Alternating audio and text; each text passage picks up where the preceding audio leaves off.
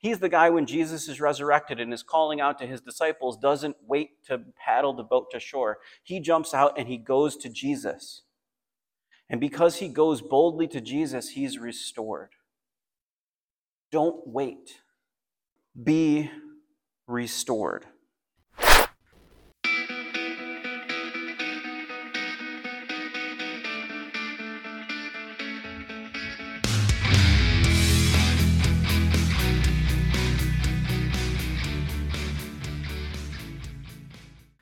And you think about last week and where the Gospel of John ends in John chapter 20, and he gives us the reason why he wrote the book. And it almost feels like it's the end of the Gospel, but there's another chapter tacked on to the end of it.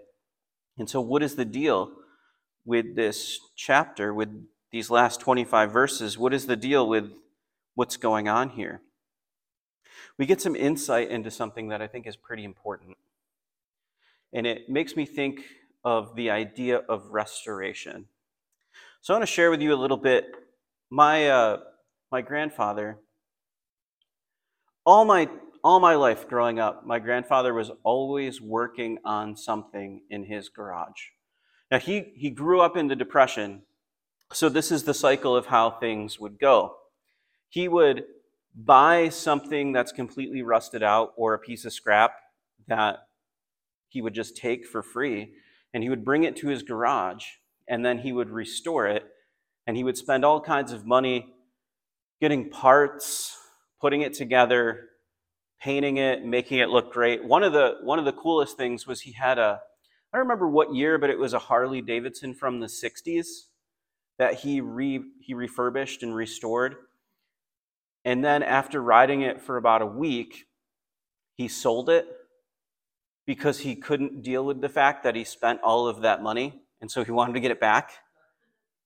But then he couldn't sit still, so he had to have a new project, and that was sort of the way that his life just always worked. Now, there's two projects in particular that hit me pretty hard. They were at the end of his life, um, right before he came down with leukemia. He had a, a Ford pickup truck from the 50s that he was restoring, and he got about halfway through that restoration before leukemia stopped him from being able to finish it. And then there was this old antique gas pump that he always wanted to restore but never got to it. And so my, my dad took those off his hands and finished the restoration of, of both. Now, the, the pickup truck, my grandfather got to see, and in his amazing fashion, would always explain what he would have done differently um, because that's just the kind of guy that he was. But he got to see it, he got to ride in it, he got to look at it and see that. Now, that pickup truck was supposed to get handed down to me as uh, my inheritance. And I really missed that thing because it ended up being sold because one of the problems with restoration is that after you restore it, the mileage doesn't go away and there's still lots of problems. So, as beautiful as the thing looked, there were still all kinds of things that needed to be done. And the money that needed to be dumped into it was just too much for what the truck was worth. So, we sold it. Uh, but then there was this antique gas pump. Now, my, my dad worked on that as hard as he could. He stayed up sleepless nights finishing that because as my grandfather was at the, the waning hours of his life, in the hospital with leukemia, he kept getting, my dad would go visit him and, and show him pictures of the progress. And when he completed it and finished it, my grandfather actually, again, a man who grew up during the Depression, you can't tell him what to do. He snuck out of the hospital to go see it. He couldn't, he didn't have the strength to get out of the car, but they, he pulled up in the driveway to look at this antique gas pump that was restored. And he got to see it before he passed away. That was a really cool moment for him. And my dad has since traveled with that gas pump and taken it to three different houses. He went from Palmyra, New York to Chicago, Illinois, and then back to Canandaigua, New York with that thing because it holds such sentimental value.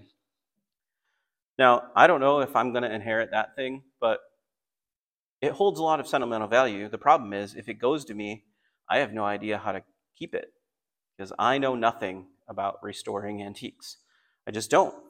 But it's just this cool piece of, of hardware. But even though it's been restored and it looks brand new, the mileage doesn't go away. It still has a story from its past. You still know what era it's from when you look at it. Even though it looks brand new, you know it's not from 2023 because it still has a story to tell. And what we're going to see here is restoration. But the mileage didn't go away. There's still a story to tell with Peter. And so that's what we're going to look at today as we jump into John chapter 21. So, if you're following along, John chapter 21, we're going to start in verse 1. It says, After these things, after what things? Listen to last week's message, you'll know what. Jesus showed himself again to the disciples. So, Jesus is resurrected, and he's now showing himself again, showing off to the disciples that he is alive. And he's at the Sea of Tiberias, and in this way he showed himself. Now, Simon Peter, Thomas, called the twin, Nathanael of Cana in Galilee, the sons of Zebedee, and two others of his disciples were together. There's about seven disciples hanging out together. And Simon Peter said to them, I am going fishing. And they said to him, We are going with you. So they went out and immediately got into the boat, and that night they caught nothing. So, this is the story. Jesus has appeared to his disciples a couple of times at this point. They are aware that he is alive, but they don't know where he's going to show up next. And a few of the disciples are hanging out together, waiting. Now, the last time we saw Peter in the Gospel of John, he was denying his Savior. He was denying that he knew Jesus three times on the night of Jesus' arrest. That's the last picture we have of Peter. And at this point, he's run to the tomb. They've figured out that Jesus is alive, and Jesus has appeared in front of him a couple of times.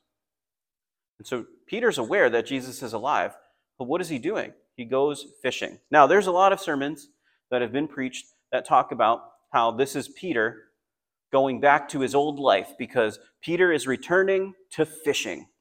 He's returning to what he knew. Peter was a fisherman before Jesus called him into the ministry, and so it looks like he's going back to his old life. Now, part of that might be true, but that's not what I'm here to discuss about him. The point is, Peter didn't do nothing. He knew Jesus was alive. He didn't know where he was going to show up next, but he did he decided not to do nothing. He had to do something with his time.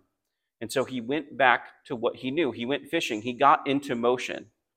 Let me explain why I think this is important. In my high school days, my very first car. Anybody remember their first car? Piece of junk, right? Let me tell you about my beautiful first car.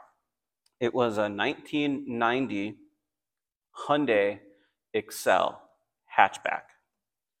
If you don't know what that car is, here's a description that will help you an aluminum can with four wheels. If you hit a speed bump, you might flip over if you hit a squirrel, your car might get wrecked. That is the kind of car that I had. Here's the beautiful thing about that car. One time, I drove it over a set of railroad tracks that are pretty large, uh, and I wasn't paying attention to how fast I was going. And so I got quite a bit of air. And when I landed on the tires, I'm surprised that the car just didn't break into pieces. But what did happen was the speedometer stopped working.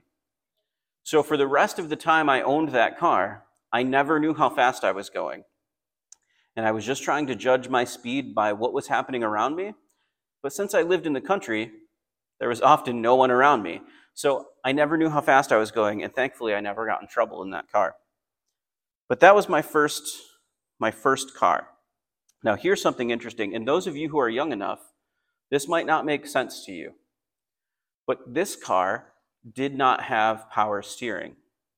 When I say that, I don't mean that it ran out of power steering fluid or the power steering stopped working. I mean it was built without power steering. So, this is what happens in a car that doesn't have power steering. It's really difficult to steer or move the wheels at all unless you're in motion. So when you're parked, if you're trying to cut the wheel before you move, you are basically just doing a workout for the day because the wheel is so hard to move. But once the car is in motion, you almost don't even notice that you don't have power steering. And so the point is when you don't know what to do next, or you don't know what Jesus is calling you to, or you don't know what you need to do, or what he has for you, sometimes it's good to just do something. And Peter's doing something he knew, and he was doing something he did well, and he's in motion. Meaning, it might be easier to steer him if he's in motion and waiting for the Lord rather than sitting still because you can't move the wheel. So Peter's in motion, and the disciples go with him. We pick up in, in verse 4. It says, When the morning had now come, Jesus stood on the shore, yet the disciples did not know that it was him. Now, again, the disciples don't recognize Jesus. Why? Well, it's dawn is breaking. It's kind of dark. He probably looks like a silhouette. They're out on the sea. And also, Jesus is in his resurrected body. Now, they're remembering the graphic detail of when they had seen him being whipped. And Jesus is now in his resurrected body, and he doesn't look exactly the same because he's renewed. They don't recognize him. But Jesus stands on the shore and he says to them, Children, have you any food? And they answered him, No. And he said to them, Cast the net on the right side of the boat, or if you know, if you're a sailor, on the starboard side, and uh, you will find some. So they cast, and now they were not able to draw in it because of the multitude of fish. So this is what Jesus said to them. As he's standing on the shore, he shouts out to them, Have you caught anything? And they said, No. And so his wonderful, amazing idea is just put the net on the other side of the boat, as if moving seven feet is going to change everything. And I'm sure they were all thinking, whatever, but I don't want to deal with this guy. So they moved the net to the other side of the boat. And then, unbeknownst to them, the boat is starting to get full with fish. And so now they catch all this fish, and it says, Therefore, that disciple whom Jesus loved said to Peter, so John is now speaking to Peter, and he says, It is the Lord. Now, when Simon Peter heard it, heard it was the Lord, he put on his outer garment, for he had removed it and plunged into the sea. So Peter is not wearing his outer tunic, he's kind of in his intimates. And he puts on his outer garment, which, if you're going to swim to shore, probably not the best idea to put on more weight. But that's what he did. And he goes and he jumps and he, he swims toward Jesus. He said, But the other disciples came in uh, the little boat, for they were not far from land, but about 200 cubits dragging the net with fish. So Peter, as usual, is the one who acts with the most uh, ambition, or he acts in haste. He doesn't wait. He is uh, he's an impulse kind of guy. And so he jumps into the sea and he swims toward Jesus. Now, why? Why does he do that? Well, because in Luke chapter 5, we find out how, G- how Peter was called into the ministry. Peter was fishing, and Jesus asked to use the boat. And he stood on the boat on the water because the water helped him project his voice to the people where he was teaching. But then after teaching, he says to Peter, Hey, why don't we go out a little bit and go fishing? And they hadn't caught anything all night long, just like this. But as they go out into the water in Luke chapter 5. Jesus tells them to pour, pull the nets over the boat. They dump the nets and they fill up quickly and they end up filling two boats full of fish. And they drag them to shore. And Peter kneels down on the sand on the beach in front of Jesus and says, Depart from me, Lord, for I am a sinful man. And Jesus looks at Peter and says, Follow me. But what's the point of all this? Well, Peter didn't just do nothing, but he also went back to the place where he met Jesus. So it might be seeming that he went back to his old life, but fishing isn't sinful. He wasn't going back to a sinful behavior, he was going back to where he met Jesus. Now, for me, I remember a time in my life where I was kind of confused. I had been working hard trying to get into ministry and nothing was happen. Nothing was happening. I got a little bit depressed. I stopped going to church for a little while. And I remember just one day it came to me that I, I just, something had to happen. I was praying to God in my car. I felt completely disconnected from my friends. I felt completely disconnected from God. And I just drove to my old church, to the place where I got saved. I remember walking in there. Here's the thing about that church it's compl- it burnt down at one point. So the floor plan is completely different. The whole thing is reversed. It wasn't home. It didn't feel like home because it wasn't the same place where I met Jesus. But just a couple of doors over from that church, the youth pastor that led me in prayer when I got saved at that church is now the senior pastor next door. So I drove over there and I talked to him. And here's the thing I still talk to that man. And every time I talk to him, I feel like I'm 15 years old again. And even though he said to me that in, in some ways there are things that I know that he doesn't know, but I still feel like I'm looking for his approval in some ways because it brings me back to the place where I met Jesus, where I was just this kid who didn't know anything, who didn't understand. And there's this role model sitting in front of me, this guy who had the knowledge I needed to know and who wasn't afraid to share it with me. And talking to him brings me back to that place. Talking to Tony brings me back to the place where I met Jesus because he's the one who led me to him. And I'm always going to be thankful for that. And so Peter goes back to the place where he met Jesus, and Jesus gives him everything he was looking for. Because what Jesus does is he reenacts the meeting with Peter. Now, there's been some tension. Peter denied Jesus three times after telling him he would never do that. In fact, he told Jesus he would die for him. He wouldn't be like the other disciples, he wouldn't run, he would die for him. And instead, he denied him three times and then ran. So Peter goes back to the place where he met Jesus, and Jesus gives him that moment. That catching a multitude of fish again, just off the Sea of Galilee, and showing the power and authority he has over nature right in front of Peter's eyes. And he comes to Jesus again. And so it says, Then as soon as they had come to land, they saw a fire of coals, of coals there, and fish laid on it, and bread.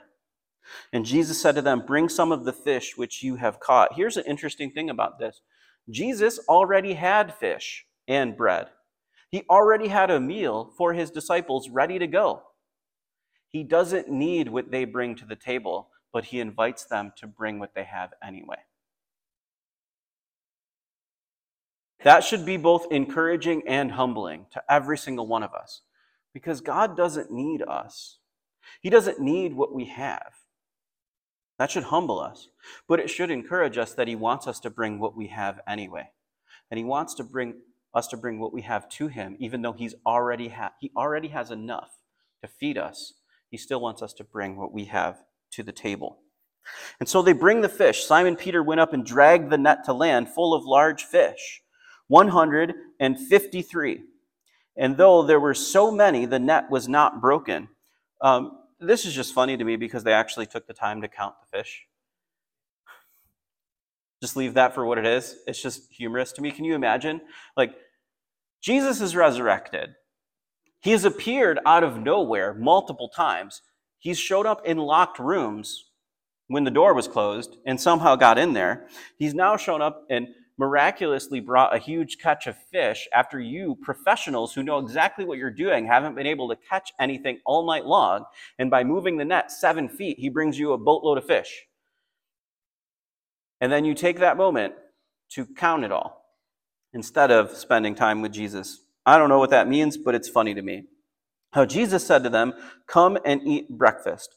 Yet none of the disciples dared ask him, Who are you? knowing that it was the Lord. So then Jesus came and took the bread and gave it to them, and likewise the fish. This is now the third time Jesus showed himself to his disciples after he was raised from the dead.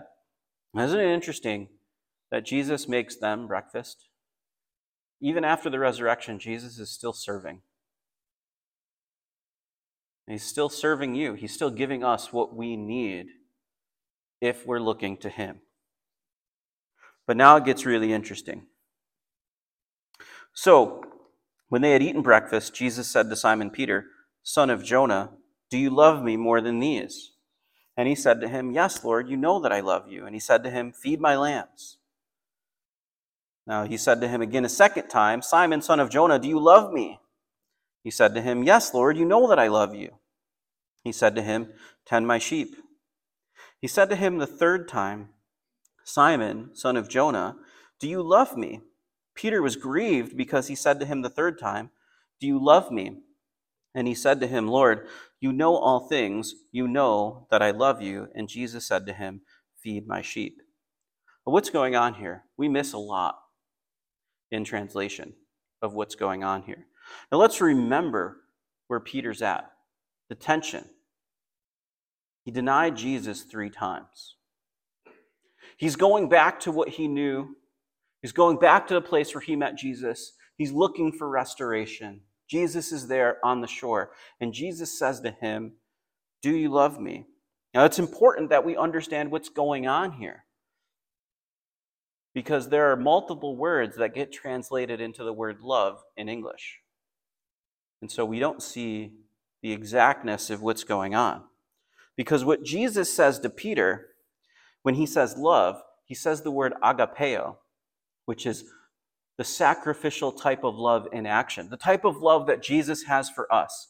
Wholeheartedly, self sacrificial, unending, unconditional love. And he says, Peter, do you love me like that? And Peter says, Lord, you know that I love you. But Peter's response when he says love is the word phileo, a brotherly type of love, a respect, an admiration, but not a wholehearted, self sacrificial kind of love. So, what you see in Peter is he's no longer boasting. See, before the crucifixion, Peter was the one shouting out loud, I will go to the grave for you. In fact, I'm not going to be like these other disciples. I'm not going to run. I'm going to run to you. I'm going to run with you. I will be willing to die for you. He claims to have self sacrificial love. Now, after denying Jesus three times, Jesus confronts him about the type of mouth Peter had before the crucifixion. And Peter's humbled. And he doesn't feel confident to say that he has that kind of love for Jesus. But he still loves him. He knows that he loves him and he wants more. Now, Jesus actually said, Do you love me more than these? We don't know what he's talking about. We don't know if he's talking about the food. We don't know if he's talking about the other disciples. We don't know what he's talking about. But we know that Jesus is asking him, Do you love me with the type of love you said you had before the crucifixion? And after the resurrection, Peter says, I love you, but I'm not going to boast anymore. I'm not going to pretend that I have more love for you than I actually acted out on. So Jesus says to him again, Peter or Simon, do you love me? And the second time, Jesus uses the same word. He says, agapeo, and he's confronting him again. He's saying, Do you love me? Do you agapeo me? Do you love me with that unconditional, unending, self sacrificial type of love? Do you love me more than anything? And Peter responds again, Yes, Lord, you know that I love you, phileo. You know that I admire you. You know that I respect you. And then Jesus says to him a third time, Simon, son of Jonah, do you love me? But this time, Jesus doesn't say agapeo, he says phileo. Peter, Jesus reduces the level of love that he's asking out of, out of Peter. And then it says Peter was grieved. That's why Peter was grieved. The expectation that Jesus had set the first two times is now reduced because of Peter's situation. And he says, Do you phileo me? And Peter says to him, Lord, you know all things. You know that I love you. And Peter says, Phileo. What's happening is he's remembering. He's remembering his failure. He's remembering the boast that he had. You remembering how much pride was in his heart when he thought he could really stand for Jesus when it mattered most? And now he's also remembering that Jesus predicted that Peter would fail him. And Peter didn't believe Jesus at the time, but then he denied him three times. And on the other side of that, he's grieved because he couldn't live up to what he said. Then he says, You, you know that I love you. You know all things. You knew I was going to fail then, and you know what kind of man I am now. You know I didn't do what I said I would do. You know that I love you. Now, isn't it interesting that Peter denied Jesus three times? And Jesus is asking him this question three times because he's restoring Peter. He's restoring the failure. But just because Jesus is restoring Peter doesn't mean the mileage is gone. That story is still there, and that cloud is still hanging over Peter's head as Jesus is talking to him. So Jesus said to him, Feed my sheep. Most assuredly, I say to you, when you were younger, you girded yourself and walked where you wish, but when you are old, you will stretch out your hands, and another will gird you and carry you where you do not wish. This he spoke, signifying by what death he would glorify God. And when he had spoken this, he said to Peter, Follow me. So now Jesus gives him a word of encouragement.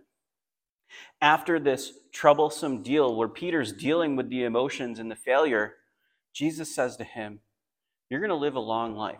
You're going to die old. And when you die, you're going to die exactly the way you said you would. You are going to live up to the promises you made before the crucifixion. And what did happen was Peter, in his old age, was brought to Rome. And because of his belief in the resurrection and his ability to spread the gospel, the Romans wanted to stop him. And so they they crucified Peter, but it's told us, we're told that Peter was crucified upside down because he didn't feel like he was worthy of the same death as Jesus. So he requested to be crucified upside down, and he was. And so Peter actually lives up to what he said before the crucifixion when he said, Jesus, I will follow you to the bitter end, no matter what it means. And he would glorify God in that way, and he would live for the gospel even when it was at its most difficult. And he did do what he said he would do. And so it comes full circle. he knows he's going to live a long life, but he also knows he's going to die the way that he said he would be willing to do. He lives up to his boast only after he's humbled and restored by Jesus. Because if you think you can do it on your own power, you're wrong. But if you can do it with the power of the Holy Spirit, because of the resurrection of Jesus, you can become completely new. And when you're restored, you have a whole lot more horsepower than you did before. So then Peter, turning around, saw the disciple whom Jesus loved following, who also had leaned on his breast at the supper and said, Lord, who is the one who, who is the one who betrays you? And Peter, seeing him, said to Jesus, But Lord, what about this man? So, what really happening is here is Peter, after this restoration and this, this talk with Jesus, he looks over at John and he says, But what about him? See, because Peter, Peter's being told by Jesus to tend the lambs, to feed the sheep. He's being told that he's going to fulfill the promise that Jesus made him when he said, Simon, you're now called Peter. You're called rock because on this rock I will build my church. And Jesus is telling him, You're going to fulfill all the promises you made. You're going to build the church and you're going to die the way you said you would. You're going to go to the bitter end for the gospel because you will live up to the promises you made. But Peter, in this moment, looks over at John, the only one who was willing to go to the crucifixion. And he says, What about? What about him? Jesus said to Peter, If I will that he remains till I come, what is that to you? You follow me. Then this saying went out among the brethren that this disciple would not die. Yet Jesus did not say to him that he would not die, but, If I will that he remain till I come, what is that to you? So Peter, in his confusion and wondering, Why are you giving me this? Why are you still giving me this responsibility? Look at John. What about him? John was at the crucifixion. He was the only one who didn't run. And Jesus says to him, Don't worry what he does, you follow me. You don't play the what about game. You don't play the comparison game. You don't judge yourself by John's actions. You follow me. You are you. I created you uniquely for a purpose. You follow your purpose. Don't worry about what John is doing. And Jesus says, If it's my will that he remains until I come, then so be it. What is that to you? And then there's this rumor that everybody thinks John's going to make it until Jesus' return. That's not what Jesus said. But it is interesting that John is the one who, who wrote the book of Revelation.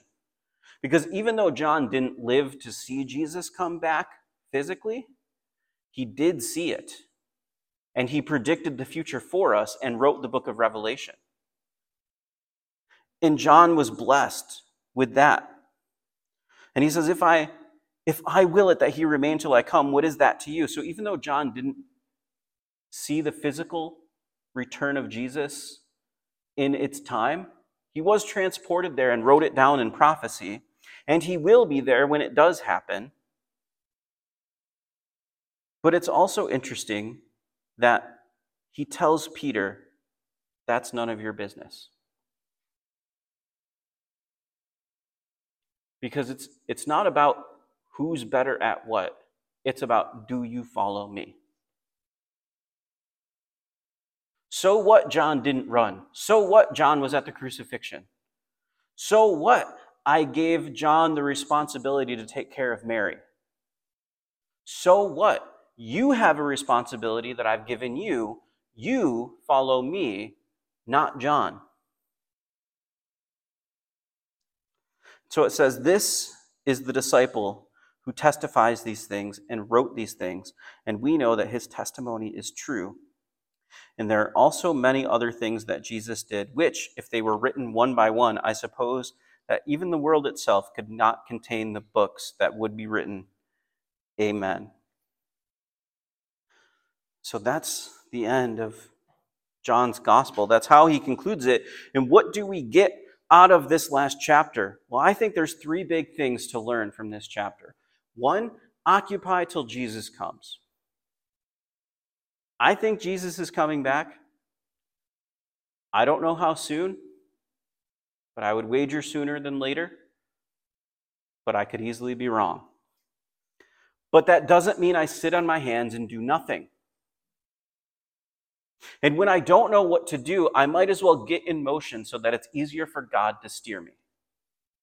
Occupy till He comes. The second thing is experience restoration. I don't know what's going on. I know that the world is dark.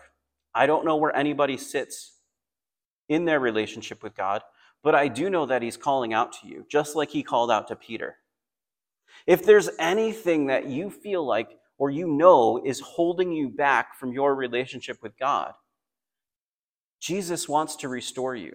All three denials that Jesus or that Peter had of Jesus, he was given restoration for by Jesus.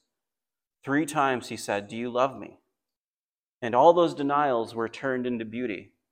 And he was restored and given the opportunity to live out the life he was supposed to.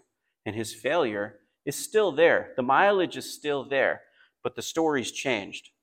It's no longer Peter who denied Jesus, it's now Peter who built the church.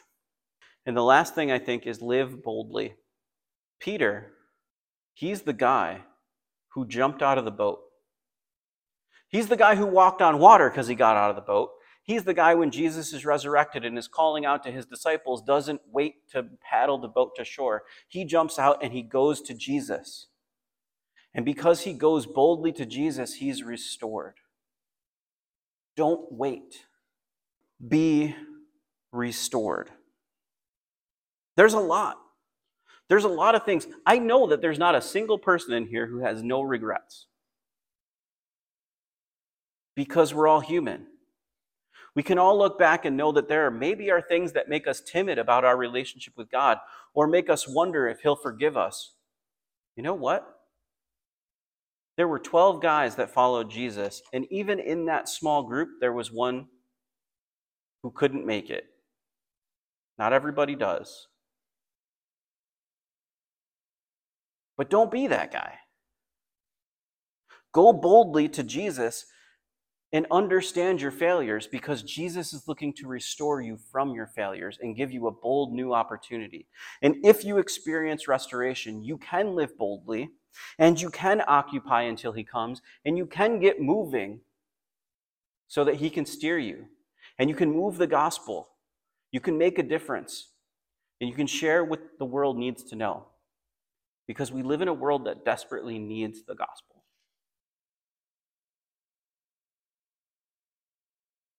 So live boldly, experience restoration, and occupy until he comes. Now, I normally at this point would just say, let's pray and bow our heads, but tonight is communion night.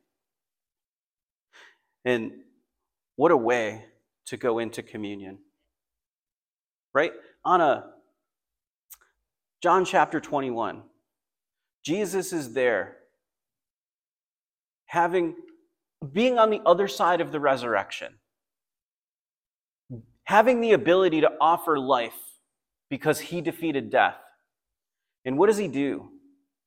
He offers the disciples bread and fish. He offers them a meal. It's a time to restore relationships. It's a time to have a relationship with the people you love. And that's what Jesus decides to do with his disciples to have communion with them, to have a meal with them, to build a relationship with them after the resurrection. Because Jesus is the bread of life. And as we move towards communion and we have this time with the Lord, He's looking to restore you. And in that restoration includes relationship building. And that's what communion is all about being in the presence of Christ and having a meal with Him, being restored by the body and the blood of Christ, because you know about the sacrifice, His body that was broken for you and His blood that was poured out for you. But He came back to life, offering life instead of death, and He offers a chance to restore you and to build a relationship with you. And we celebrate that relationship with communion because we have a meal in the presence of Christ. So, what we're going to do is those of you who are able and willing, please stand and come up the center aisle. Um, and we're going to play a song and grab the elements and go back to your seats. And once you get back to your seats, we'll take them together.